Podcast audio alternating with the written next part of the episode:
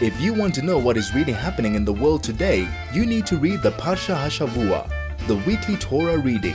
Join Rabbi Mendel Lipskar for the next hour as he delves and enumerates the themes running through the weekly Torah Parsha, only on 101.9 Chai FM. And a wonderful Shabbos all of you. Great to be with you. Spend some time. Look at the Parsha, look at the time and try to understand what in fact we are being told, what in fact we're being taught, how to understand our lives, how to understand the events of the times that we live in. Complicated times, complex times, but there are answers and there is clarity. All we have to do is to look to Torah, to look to Torah for answers, for guidance, in order for us to live our lives as we should. And what a time of the year it is it's the month of Adar, not only a regular Adar, but the first of two Adars. This year is a leap year. And because of that, we have Adar Rishon, the first Adar, and then we have Adar Bet, the second, Adar Sheni, the second Adar, which in fact means we have 60 days of Adar. What is Adar famous for? Adar Marbin B'Simcha. When the month of Adar comes along, we add, we increase our joy in extraordinary measure, and not only increase in relative terms, quantity, we actually increase in the intensity, in the quality of joy. It's a different type of joy. It's a joy that not only uplifts in the normal sense of the word. It's a joy that permeates the very essence of our being. It's a joy that brings with it the type of clarity, the type of purpose that inner joy does. And this is the blessing of this year. It's not for 30 days, it's for 60 full days. And this year, the first uh, Adar brings with it the added dimension of joy. What is the first Adar? The first Adar is the idea of reconciling the moon year and the sun year. As we know, the moon year is shorter than the sun year. And in order to reconcile those two years, to make sure that the festivals come out at the right seasons, the Torah tells us that Pesach has to be in the time of Aviv, in the time of the spring. In order for us to do that, we have to make sure that the sun year and the moon year is reconciled and therefore from time to time we have what is known as a Shnat Ibur, a leap year. Now, what is that reconciliation all about? Of course, it's there to make sure that the festivals come out at the right seasons, but any type of reconciliation is something which talks to us about the idea of peace. Reconciliation means bringing together things that, while on their own, might have tremendous quality and tremendous purpose, but they are at odds with each other. Reconciliation means bringing about a state of wholeness, a state of completeness, something that is normally not there. And this is what happens during the leap year. This is what happens in a Shnas Ibur. What is the first Adar tell us? This is a year of reconciliation. This is a year of bringing about shalom. This is a year of bringing about peace and wholeness and completeness, not only in the time aspect of our lives, but in every single aspect of our lives. There's an opportunity to do just that. Every single one of us, to a lesser or greater degree, has a dimension of conflict in life whether it's conflict in a relationship, whether it's conflict within oneself, whether it's conflict within the world in which we live, whether it's conflict in the way that we view the world. Conflict is a reality with which we live. And sometimes it's somewhat difficult to reconcile that conflict. We are at odds with ourselves, we are at odds with each other, we are at odds sometimes with things around us. And therefore, we need an extra dimension of insight, of clarity, of greatness. We need a dimension of greatness in order to bring about reconciliation so that the conflict can be reconciled. We can bring together the two aspects that normally don't come together this is what the leap year is all about. And this is why we have the extra dimension of joy. What is joy? Joy is bringing about a state of happiness in the fullest sense of the word, when otherwise there is a degree of, well, unhappiness, when there is a degree of something which is not altogether perfect, something which is not altogether great and wonderful. What is joy?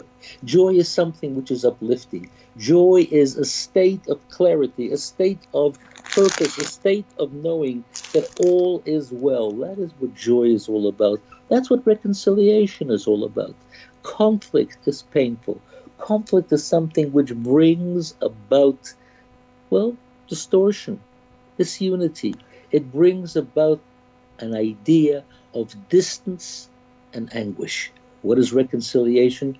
making something whole. Reconciliation means bringing together. This is what the idea of shalom, of peace, of wholeness is all about.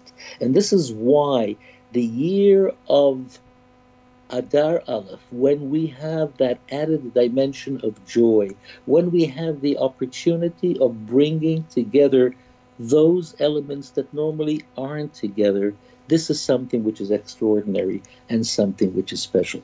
We've been going through a pretty rough time. We've been going through a couple of years of difficulty, of challenge, when we have been, in a sense, distant from each other. To a lesser or greater degree, depending on where you live and how you live your life, there has been elements of distance and isolation, which brings about a degree of conflict away from each other. We have been living lives in individual realities. And this brought about a concept of distance and conflict. This is the time of reconciliation. This is the time of coming together, of bringing together those opposite elements and bringing about a state of wholeness, a state of shalom, a state of peace. 60 days, not 30 days, 60 days when we have the added blessing, when God gives us this dimension of joy that is normally not there. Think about it. 60 days. 60 days is a fairly long time. Yes, it can pass very quickly, but 60 full days of energy that is there, energy that we have to receive, that we have to accept, that we have to take into ourselves and share with others as well. This is something which is very special. If we allow it to touch our lives, if we allow it to become part of our own being, then it is something which is real and brings about the reconciliation. In the early times of creation, the sun and the moon had conflict. The moon said, Why do we need two luminaries? And God said, Right, we don't need. I will make you smaller. Initially, the sun was equal to the moon. But the sun became the dominant luminary, the moon became secondary. It became something which reflects the light of the sun. It no longer became a primary dominant luminary. And this is something which happened in the physical world because it happened in the spiritual world. There was conflict. Conflict that was based a little bit upon jealousy, conflict that was based upon, well, I would like to be the dominant luminary. I would like to be the dominant element within this world. I would like to be that which is most important. Egotistical, perhaps somewhat selfish. God said, by expressing that type of, well, arrogance, that type of selfishness, you have become secondary. What happens in the leap year? in the leap year, there is reconciliation. This is the joy that we experience. This is something which is special. More of that soon. This is the Parsha Hashavua with Rabbi Mendel Lipskar, only on 101.9 Chai FM. We're talking about a special time, 60 days of intense joy. The Parsha, of course, is Truma, which lists all the materials needed to build that magnificent Mishkan tabernacle. Parsha is Teruma. Teruma talks about all the incredible materials that were needed to build the Mishkan, the tabernacle, in the wilderness. What was the tabernacle? As the Torah says, God tells Moshe, Va'osuli Migdash, V'shachanti b'sochem, you shall make for me a sanctuary, and I will dwell among you. God tells Moshe, I have forgiven you for the sin of the golden calf. I'm going to reconnect with Jewish people. I am going to allow them to build a dwelling place for me, a home for me, where I will appear. And in order to do that, we need all sorts of materials gold, silver, copper, various types of fabrics, threads, wood, all sorts of things in order to build this magnificent structure. Did it ever cross your mind? Did you ever think about a question that should be asked at this point? God tells Moses to tell the Jewish people, and you shall take for me this incredible contribution, what each and every single Jew wants to give from, well, as a heartfelt, generous contribution.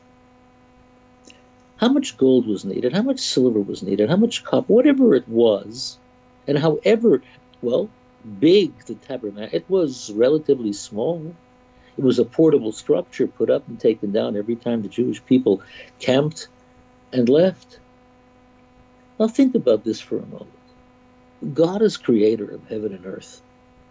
Who created gold and silver and copper?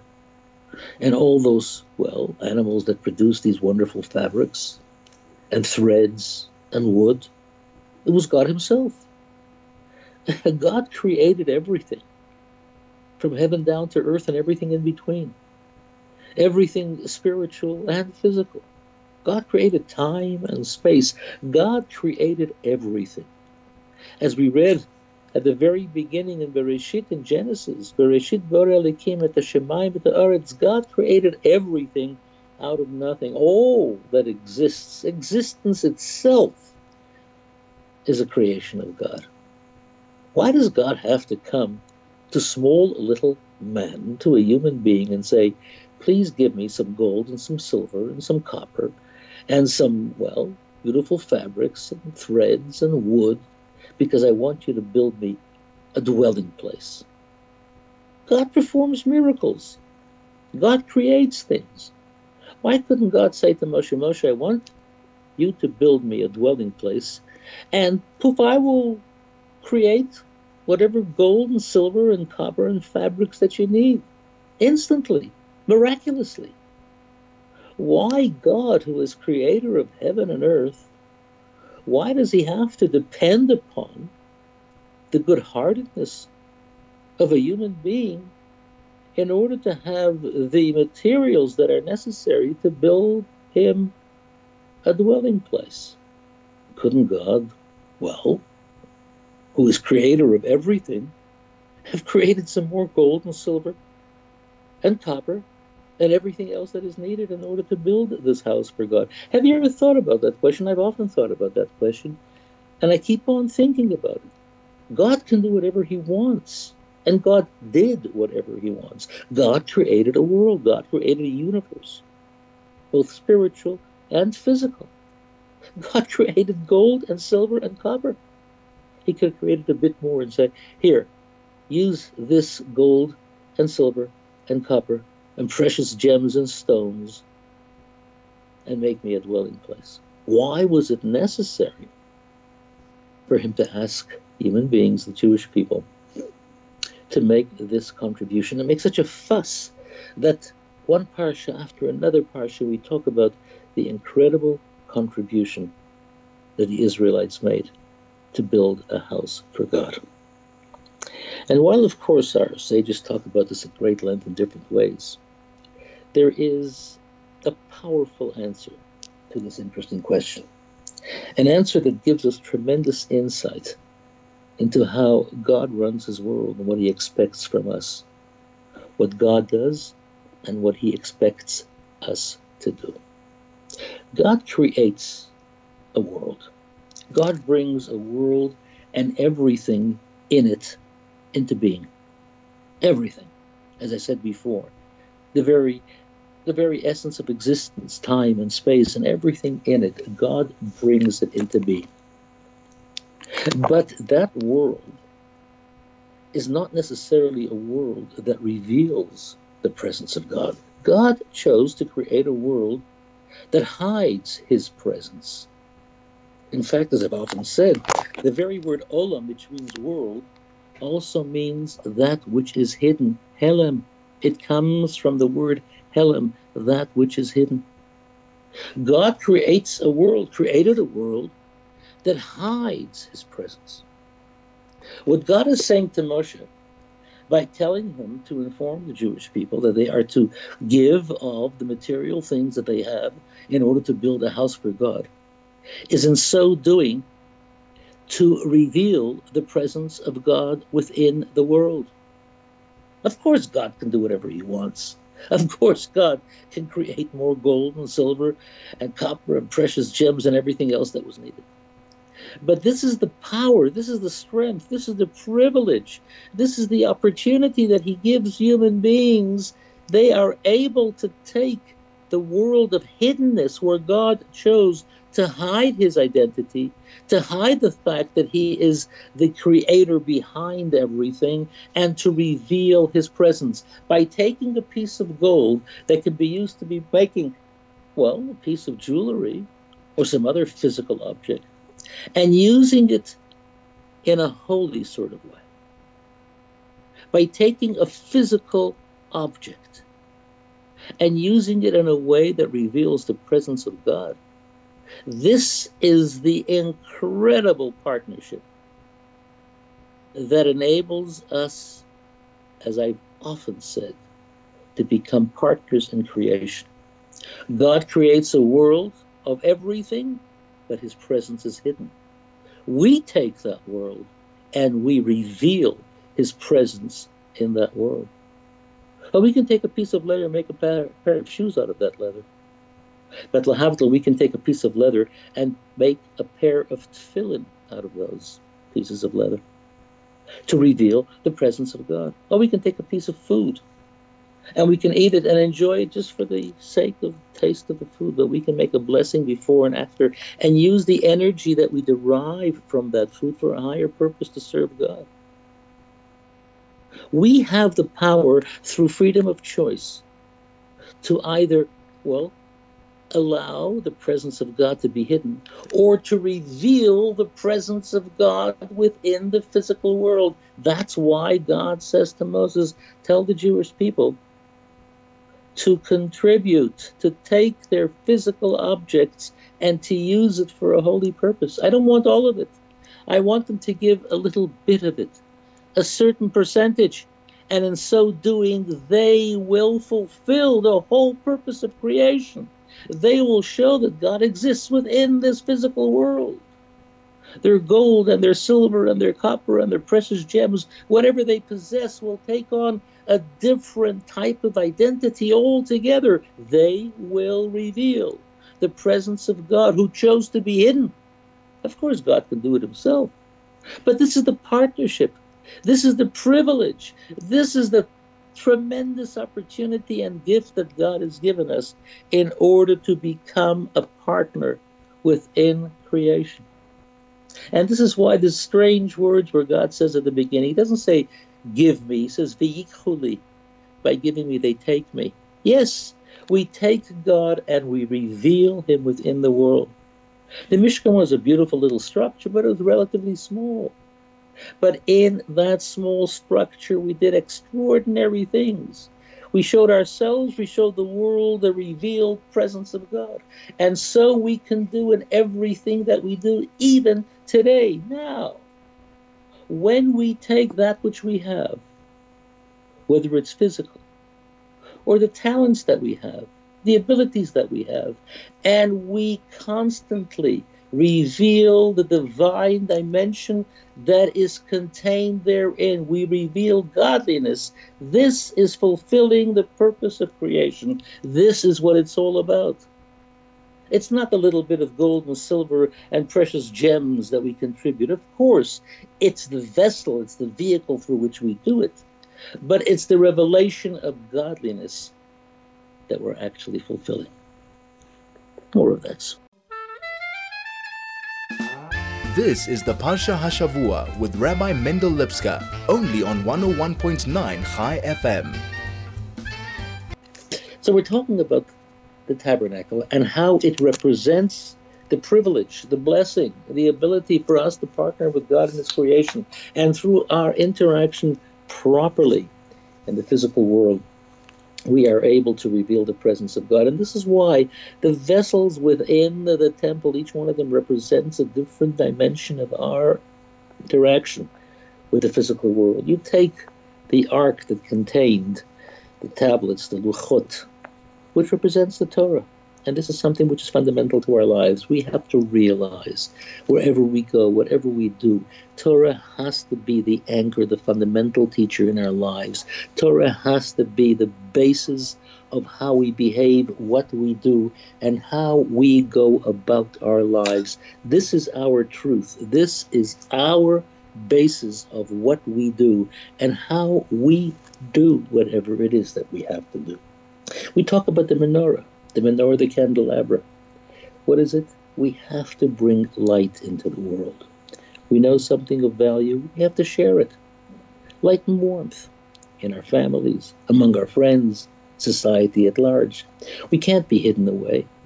We have an opportunity, we have a duty, we have the privilege of bringing light and warmth into the world. The world needs light and warmth. The world could be a dark place, a place of confusion, a place of distortion a place where people don't know things. We have to be the menorah. We have to be the candelabrum of the world. We have to show the world through our example, through our behavior, as people who allow Torah to become the guide in our lives to show people the value of Torah and mitzvot. We have to be the light to the world, the light to the nations. You take the table. The table that's the way we interact with the physical world. Table represents the meals that we eat, the physical world. How we live our physical life is mentioned before. How we eat, what we eat, the way we relate to our physical behavior, to our physical needs. We can do it well, we can do it in the most gross way, we can do it, God forbid, like an animal, or we can do it like a Jew based upon the laws of kashrut, the laws of decency, to live a life that represents a table that reflects the highest levels of decency, of morality, of goodness, of whatever it is that we stand for and we believe in. You take the altar, the Mizbeach. What is the Mizbeach? Sacrifice. What is sacrifice? Sacrifice doesn't mean you have to give up your life, but sacrifice means the ability the ability to, well, give up certain things from time to time that might be a bit difficult. Might be a bit difficult to do something, to share something. You want to do something which might not be the best, but sacrifice means to give up something at a crucial moment for a greater purpose whether it's within ourselves, whether it's to help somebody else. All these things, this is what the Mishkan represents. The Mishkan represents the ability, the opportunity of revealing the presence of godliness in the world. And as I began, it is so much easier during these two months of Adar Rishon and Adar Sheni, the first and second Adar, which is basically the months of tremendous joy, Marbin the Simcha. And as I said, Simcha brings clarity, it uplifts us, it enables us to move forward with a different type of energy.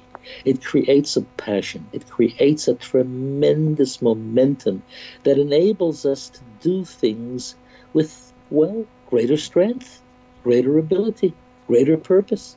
When a person is joyous, when a person feels this sense of fulfillment, this is precisely what happens. This is the energy that exists at this particular time, and we must take advantage of it. It's there, it's in the air, it's within us. Each and every one of us possesses this Marbin Besimcha dimension. It's powerful, it's real, and it's there.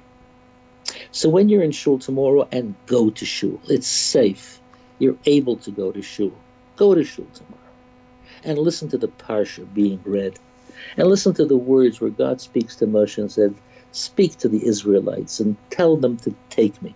and to give the truma. Each and every one of them should give from the heart the gold and the silver and the copper and the precious gems and the wonderful fabrics to build me a dwelling place among them. And listen to each portion and how each vessel was made and the purpose of each vessel. And picture within your mind the greater meaning of each and every one of those things and how they apply to your life, how they apply to your personal life. Make them real and relevant in terms of yourself. And this is what Torah has to teach us, and this is what Torah has to tell us. And this is why the Shabbos is a special Shabbos. It's a great Shabbos. Use it and use it well. Good Shabbos.